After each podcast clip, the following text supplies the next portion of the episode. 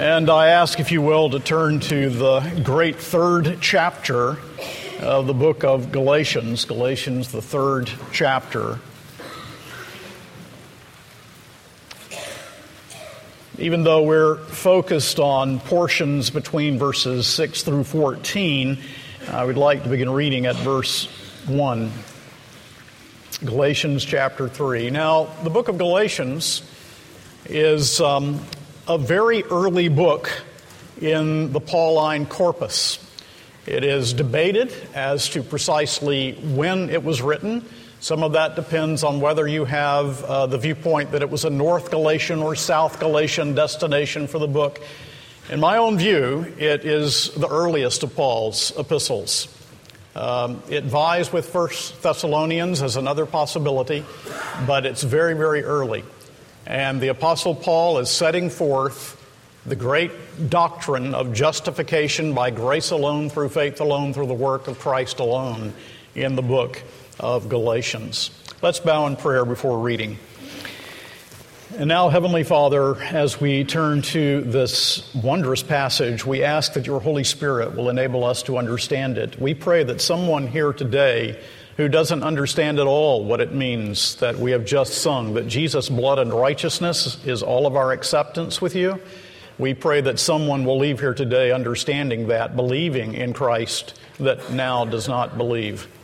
That your Holy Spirit would break down all of the defenses, for your Holy Spirit is omnipotent. And we pray that we believers will once again understand even more deeply the gospel of sovereign free grace and what you have done to redeem us and how that applies to our lives. We ask, Father, that this gospel will spread through the globe. And we would even ask, should it please you, that you would use the feeble efforts of this minister that that gospel may be spread far and wide. We pray it in Jesus' name. Amen. Galatians chapter 3, beginning with verse 1. This is the word of God. O foolish Galatians! Who has bewitched you? It was before your eyes that Jesus Christ was publicly portrayed as crucified. Let me ask you only this Did you receive the Spirit by works of the law or by hearing with faith? Are you so foolish, having begun by the Spirit? Are you now being perfected by the flesh? Did you suffer so many things in vain, if indeed it was in vain? Does he who supplies the Spirit to you and works miracles among you do so by works of the law or by the hearing with faith? Just as Abraham believed God and it was counted to him as righteousness. Know then that it is those of faith who are the sons of Abraham. And the scripture foreseeing that God would justify the Gentiles by faith, preached the gospel beforehand to Abraham, saying, In you shall all nations be blessed. So then, those who are of faith are blessed along with Abraham, the man of faith. For all who rely on works of the law are under a curse, for it is written, Cursed be everyone who does not abide by all things written in the book of the law and do them. Now it is evident that no one is justified before God by the law, for the righteous shall live by faith. But the law is not of faith. Rather, the one who does them shall live by them. Christ redeemed us from the curse of the law by becoming a curse for us.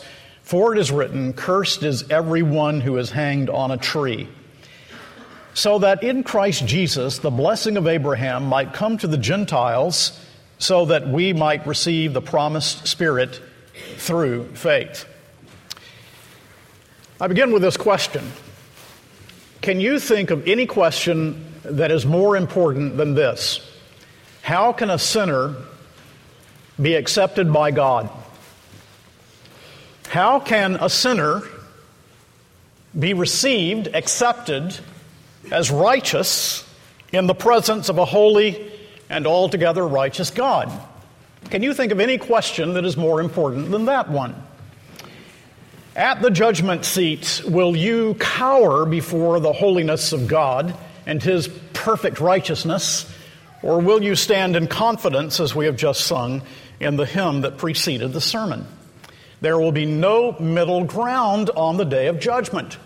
Either you stand in confidence in the righteousness of Christ, or you will hear, Depart from me, you worker of iniquity, I never knew you. Now, the Reformation of the 16th century was fundamentally concerned with this very question. We are a Reformed church, which means that we believe the theology of the Reformation, which is simply the theology of the Bible. But the Reformers especially went back to the book of Romans and to the book of Galatians in order to demonstrate that we are accepted only through what Christ achieved when he obeyed the law for us and when he paid the penalty on the cross, shedding his blood there. Luther so loved the book of Galatians that you might remember he called it My Catherine. Uh, his wife's name was Catherine. And so he spoke with that kind of affection for the book of Galatians. And I would say that if there is anything that is needed today in the church, it is, it's that Pauline note. It's a return to the theology of the Apostle Paul, especially with regard to our acceptance with God. The medieval church was noted for its pastoral cruelty. It kept men and women in the bondage of the thought that they could contribute something or that they needed to contribute something for their acceptance with God. And this is where Galatians and the Reformation truly intersect and should always be a keynote of the preaching from this pulpit, Luther called this great doctrine of justification the standing or falling doctrine of the church. Now, let's go to this passage by, first of all, remembering something of the broad context.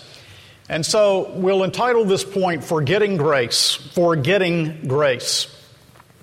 You will remember that Paul founded the churches of Galatia. These churches had heard him first preach the gospel of grace. And he had preached one way of acceptance with God, and that acceptance is only through the work of Christ. That's why in the first chapter, he is just astounded, astonished that they're deserting this. Look at how he puts it here in chapter 1, verses 6 and following. Paul says, I am astonished that you are so quickly deserting him who called you in the grace of Christ and are turning to a different gospel. Not that there is another one, but there are some who trouble you and want to distort the gospel of Christ. But even if we or an angel from heaven should preach to you a gospel contrary to the one we preach to you, let him be accursed. As we have said before, so I now say again if anyone is preaching to you a gospel contrary to the one you received, let him be accursed. Now, that word, anathema esto, let him be accursed, means let him be damned. That's very serious language on the part of Paul the Apostle. He's astounded. And so when we come to chapter 3, verse 1, you saw again how astounded he was, right? He begins by saying, You're foolish. Oh, foolish Galatians. Who has bewitched you? It was before your eyes that Jesus Christ was publicly portrayed as crucified. And I've always enjoyed going to the various translations to see how they handle this particular passage. Moffatt translates, Oh, senseless Galatians. The Revised English Bible, You stupid Galatians. And Phillips, Oh, you dear idiots of Galatia. Now, he says it affectionately because he loves them, but that really captures what Paul the Apostle is after. You, you've heard the gospel and you're about to exchange it. Is it not foolish to exchange the gospel of free grace for the bondage of works? Is it not foolish to exchange the gospel for, for the relentless demands of the law? To exchange the good news of heaven for the bad news of my inability and impotence, to exchange the infinite merit of Christ for, for my, my infinite demerit. So rather than forget, he says, I want you to think about something. I want to take you back into redemptive history, and I want you to remember Father Abraham. Consider him, he says. So in verse 6, he puts it this way just as Abraham believed God and it was counted to him as righteousness. Paul then brings to mind the history of redemption. He says, You're forgetting the gospel, but Father Abraham was saved by the same gospel that I preached to you when I was among you. Now, the Jews saw Abraham as a great proto lawkeeper, but Abraham was not saved by works. but by grace. So Paul cites in verse 6 Genesis 15 6 which speaks of the crediting of righteousness. And Paul's point is this Abraham believed in Christ and was accepted on the basis of the merit of Jesus Christ. He received righteousness by faith and not by works. Moreover, God justified Abraham. His faith, which is essential and important, was not creative. It was not a work that he offered, but it is simply receptive. Faith earns nothing, it only receives what has been earned by Christ. And so, in answering this question, how can we be right with God? We have to look outside of ourselves. The answer to our acceptance cannot be found within ourselves. Our faith is just an empty vessel to receive what Jesus Christ has done. And we are not saved on the basis of the strength of our faith either, but on the basis of the Christ that faith receives. So, forgetting the gospel of grace is not without consequence. Either one will completely misunderstand and believe in works and you will be lost forever, or you'll be terribly confused about assurance of faith. A wrong view of grace can lead to legalism and can lead to antinomianism. But Paul is saying in this passage look, there has always and only been one way of acceptance with God, only one, and that is Jesus Christ and his accomplishment. It was true for Abraham, it is true for us. So, what will Paul do? Well, he'll preach the cross to them once again. He will, as he says in verse 1, he will placard Jesus Christ before their eyes so that once again they see that their acceptance is only through what He has done. Nothing is so basic, nothing is so indispensable as the cross. And through the substitutionary atonement of Christ, in our place condemned He stood, we sing. Through that substitutionary atonement, God's wrath is removed, redemption is won, reconciliation is accomplished, plus nothing and that's, that's the point. Because there are those who would say today, along with the Judaizers in Galatia, yeah, sure, you're saved by grace, grace plus. Paul says you, your acceptance with God is on the basis of what Christ has achieved plus nothing. But let's back up a little bit. Why do we need the cross?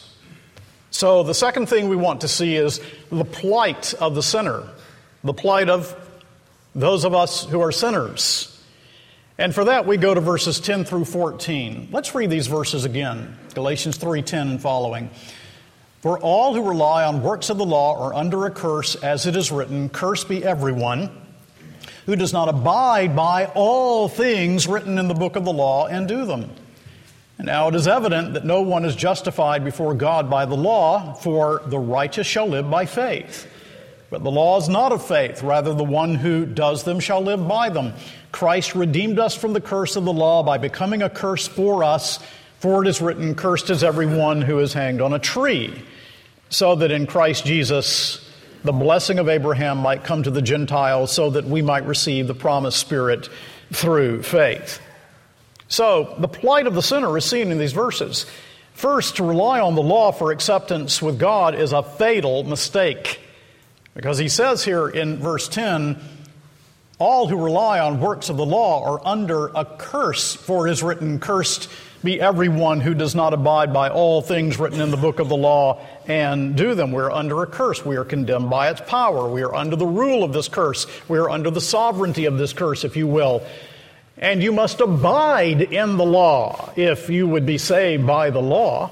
Lapses and oversights cannot be overlooked by the law. The law calls for perfect, inflexible, personal obedience.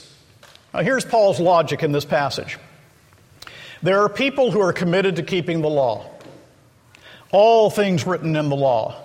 But despite their commitment, they do not keep all things written in the law.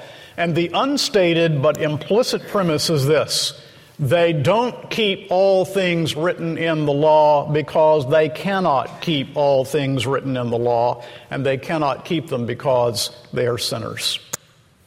In chapter 5, verse 3 of this epistle, uh, the apostle says, I testify again to every man who accepts circumcision that he is obligated to keep the whole law. So if you think you're going to be saved by your good works, then your good works have to be thorough, perfect, totally in accord from the heart with the law of God. So, the wonderful thing here is that the Apostle Paul does not have this low view of the law of God, saying, well, you just keep the law and you'll be saved, or you can add to the work of Christ by your obedience. But he has this incredibly high view of the law of God. You remember, I often have quoted you Machen's comment a low view of the law makes a man a legalist in religion. A high view of the law makes a man a seeker after grace. And that's what Paul is doing here. He is presenting this high view of the law of God in order that we might be seekers after grace by the work of the Spirit in our hearts. Only by seeing the perfect demands of the law will a sinner cry out for salvation. If a person doesn't see that he's a sinner, then he won't cry out to Christ for salvation, will he? So he says about our plight law and gospel are just incompatible ways of relating to God for acceptance. Isn't that what he says in verses 11 and 12? Now it's evident that no one is justified before God by the law, for the righteous shall live by faith. But the law is not of faith, rather, the one who does them shall live by them.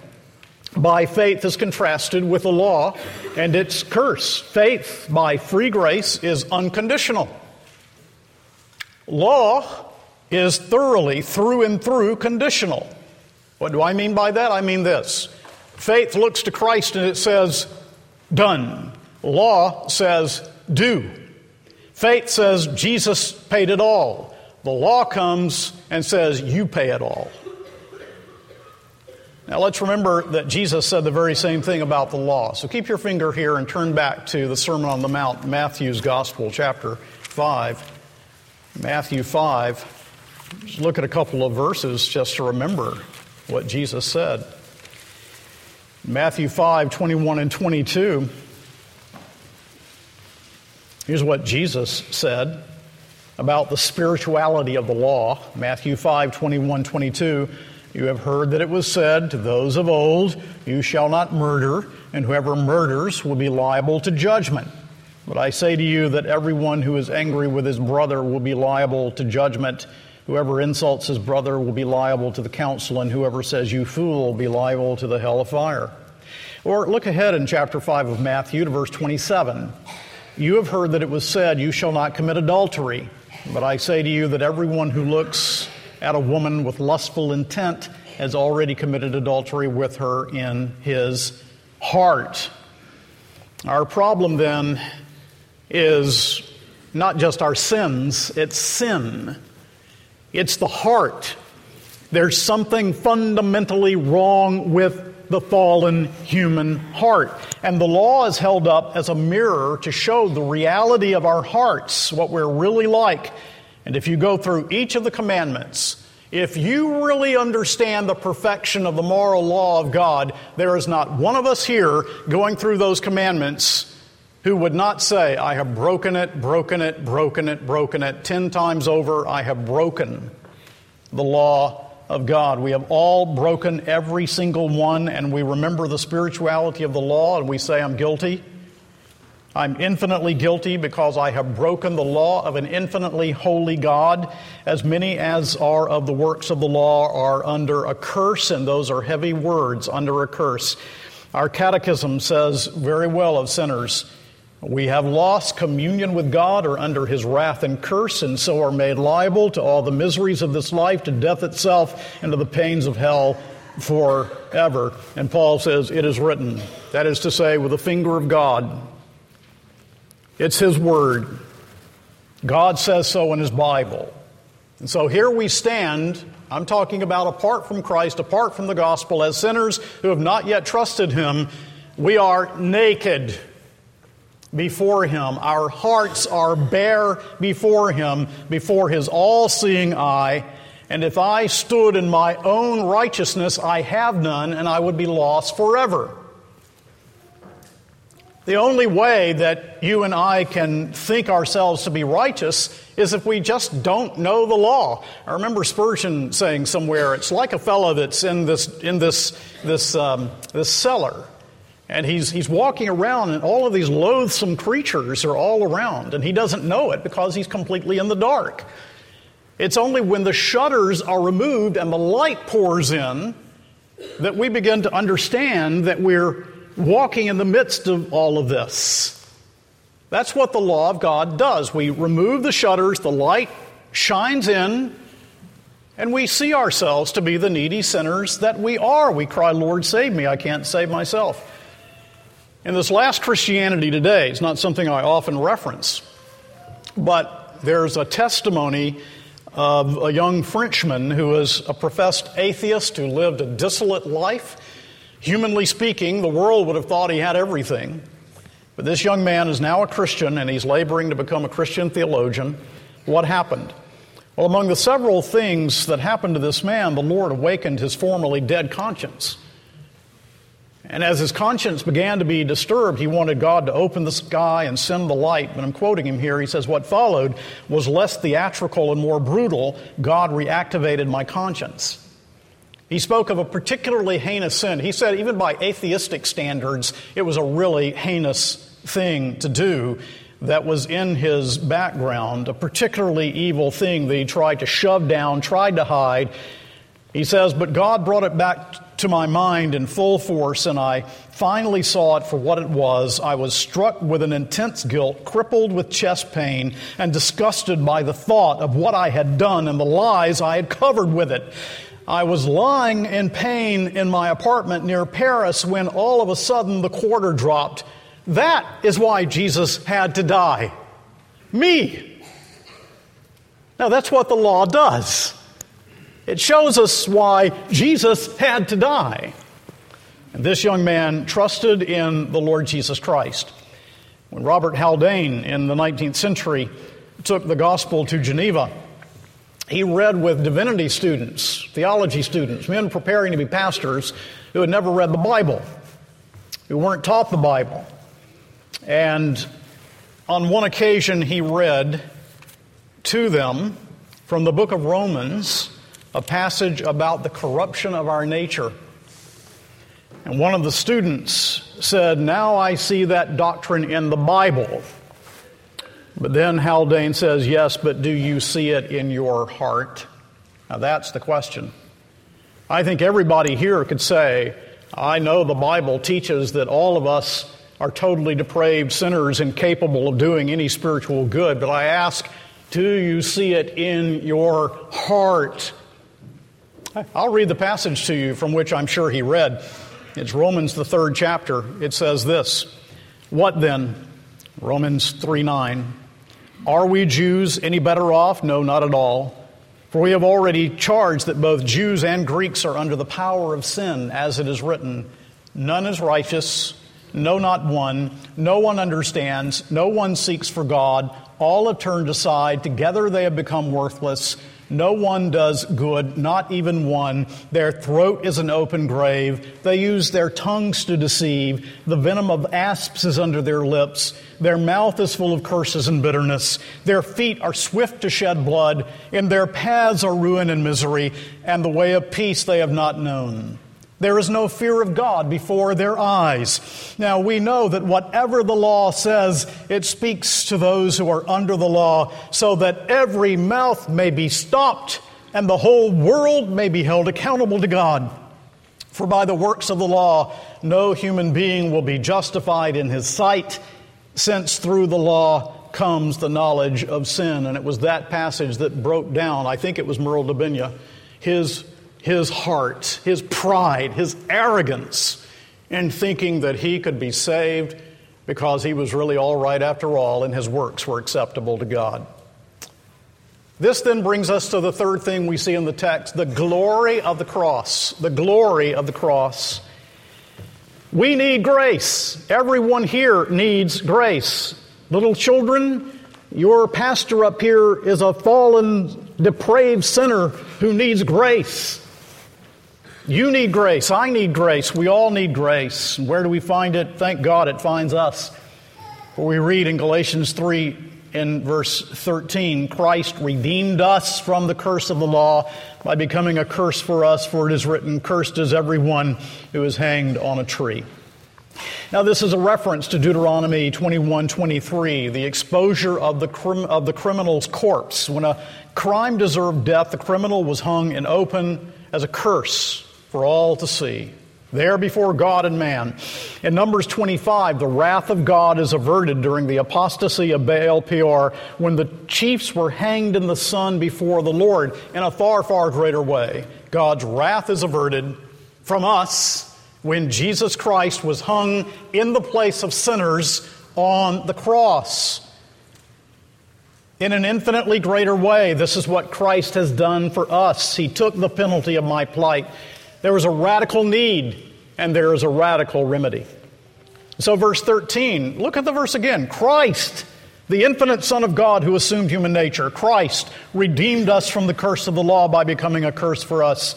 For it is written, Cursed is everyone who is hanged on a tree. And you've read it so often that it doesn't shock you, but it really is.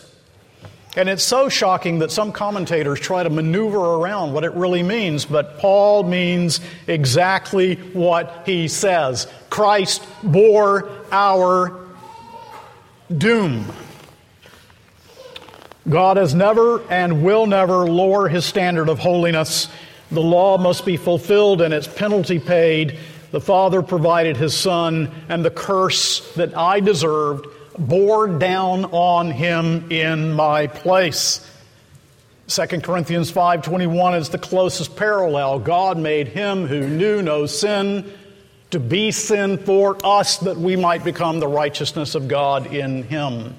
Vicarious in my place, vicarious, penal, substitutionary atonement, the great exchange. Luther said it beautifully in his commentary on Romans. He said, It is as if God said to his son, You be Peter the denier. You be Paul that persecutor. You be David that adulterer, that sinner that ate the forbidden fruit. When Jesus went to the cross with my sins, it is as if God were saying to him, You be David McWilliams.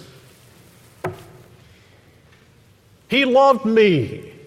He gave himself for me. Can you by faith say that? And how can this be? Christ's infinite nature gave to his finite sufferings infinite value so that our infinite hell deserving sins could be paid for in full. So in verse 14, the cross turns the curse into blessing so that in Christ Jesus the blessing of Abraham might come to the Gentiles so that we might receive the promised Spirit through faith. Now, the present attitude of many evangelicals, men who call themselves evangelicals, toward the truth of substitutionary atonement is really appalling. The idea of a judicial transference of my sin to Christ and a judicial transference of his righteousness to me, to my account, is considered crude, and opprobrium is, is uh, heaped upon it. Well, call it crude if you will, I call it glorious. Uh, it's all my hope. I have no other hope but this Christ in my place, bearing the penalty of my sin. This is, this is wonderful. It is truly wonderful and it was the only way. Athanasius said in his work on the incarnation, there was need for the very judge who made the decree to fulfill himself the sentence in the form of the condemned. Your judge came and took your place so that you might not be judged. That's what Athanasius was saying.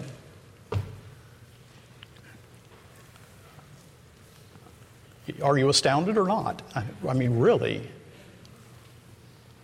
Now let's think more deeply about the substitutionary atonement for a few moments. Christ in the sinner's place on the cross, the issue biblically is just this. You know, Jesus did not have to die. God the Father, God the Son, God the Holy Spirit, the one God in three persons, did not have to devise the plan to redeem. But God, having determined to save us from our sins, there was no other way that we could be saved but through the death of God's Son on the cross. The atonement of the Son was not the best of many options, it was the exclusive way of redemption apart from which no sinner could be saved. It was necessary in order that, that sinners like us be saved, that the Son of God obey the law in our place that we broke and pay its penalty demanded by God's justice. God must punish sin. That's who He is.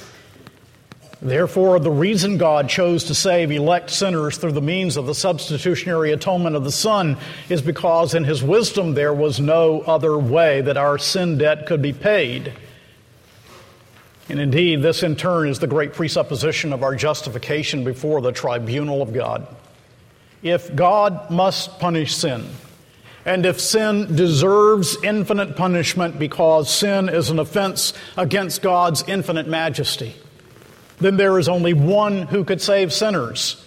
God Himself, who is infinite, must offer Himself in the person of His Son who assumed human nature so that he could pay the infinitely valuable payment for the infinite debt of the sins of his people. His infinite nature, again, gave to his finite sufferings infinite value. And I think this is the most wonderful truth and the most astonishing truth and the most mysterious truth of them all. Which leads us to the fourth thing. The fourth thing trusting the substitute. Trusting the substitute. Now, first, for most of you, I believe, you have believed in Christ, you have trusted Him. This is, this is doctrine and theology in which a theologian can swim, but which our smallest children can also, by grace, understand. Jesus died for me on the cross. I trust him. That's the gospel. The smallest child can understand it, and you'll spend eternity understanding the depth of it. But for those of us who have trusted in Christ, we continue to need the gospel, and we need it every day. Because you and I are not accepted on the basis of the quality of our contrition.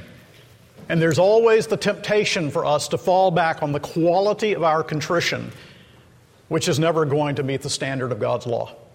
The Belgic Confession, one of our great Reformed confessions, puts it this way Our consciences would be continually vexed if they relied not on the merits of the suffering and death of our Savior. And isn't that true? My conscience would be continually vexed if I did not, to use Luther's language, if I did not immerse my conscience in the blood of the Son. And so I, I say, how often have I said to us, we never mature beyond the cross? But some here have never yet trusted Christ for your justification, your acceptance with God. You've not trusted Him. Do you know that your sins are forgiven? Your sins are not greater than the merits of the blood of Christ, and His arm is powerful to save, and His arms are wide open to embrace those who trust in his son. You see, the problem here is bringing you down to the price. The price, you say? Yeah, the price. No haggling here. We read about that price, didn't we, in Isaiah 55 this morning? Come, everyone who thirsts, come to the waters, and he who has no money, come buy and eat. Come buy wine and milk without money and without price. Why do you spend your money for that which is not bread, and your labor for that which does not satisfy? What's the price? No price, not for you. The price for you, for us sinners, is nothing at all, and that's the problem. Until you see that you produce nothing for your acceptance with God and simply trust in Christ, you will not be accepted with God. In this very book, in chapter 2 of Galatians, in verse 16, the apostle says, Yet we know that a person is not justified by works of the law, but through faith in Jesus Christ. And so we also have believed in Jesus Christ in order to be justified by faith in Christ and not by works of the law, because by works of the law no one will be justified. The price is zero for you because Jesus paid it all. Romans 3:24 says we are justified freely by his grace. So don't insult God by trying to add to the payment of the cross. Do you really think that you can add to the value of Calvary?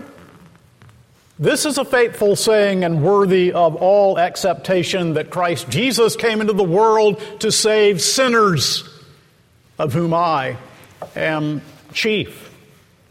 Sinners, mind you, those destitute, those who have nothing whatsoever to pay.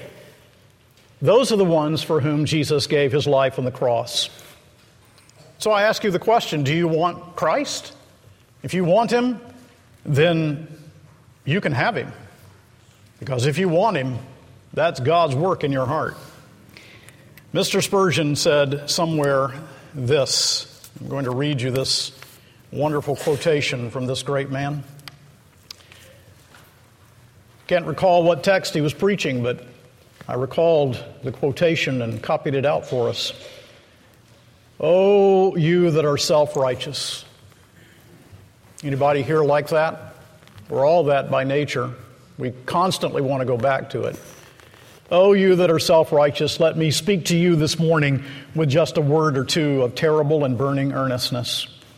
Remember, sirs, the day is coming when a crowd more vast than this shall be assembled on the plains of earth, when on a great white throne the Savior, judge of men, shall sit. Now he has come, the book is opened, the glory of heaven is displayed, rich with triumphant love and burning with unquenchable vengeance. Ten thousand angels are on either hand, and you are standing to be tried. Now, self righteous man, tell me that you went to church three times a day. Come, man, tell me now that you've kept all the commandments. Tell me now that you are not guilty. Come before him with a receipt of your mint and your anise and your cumin.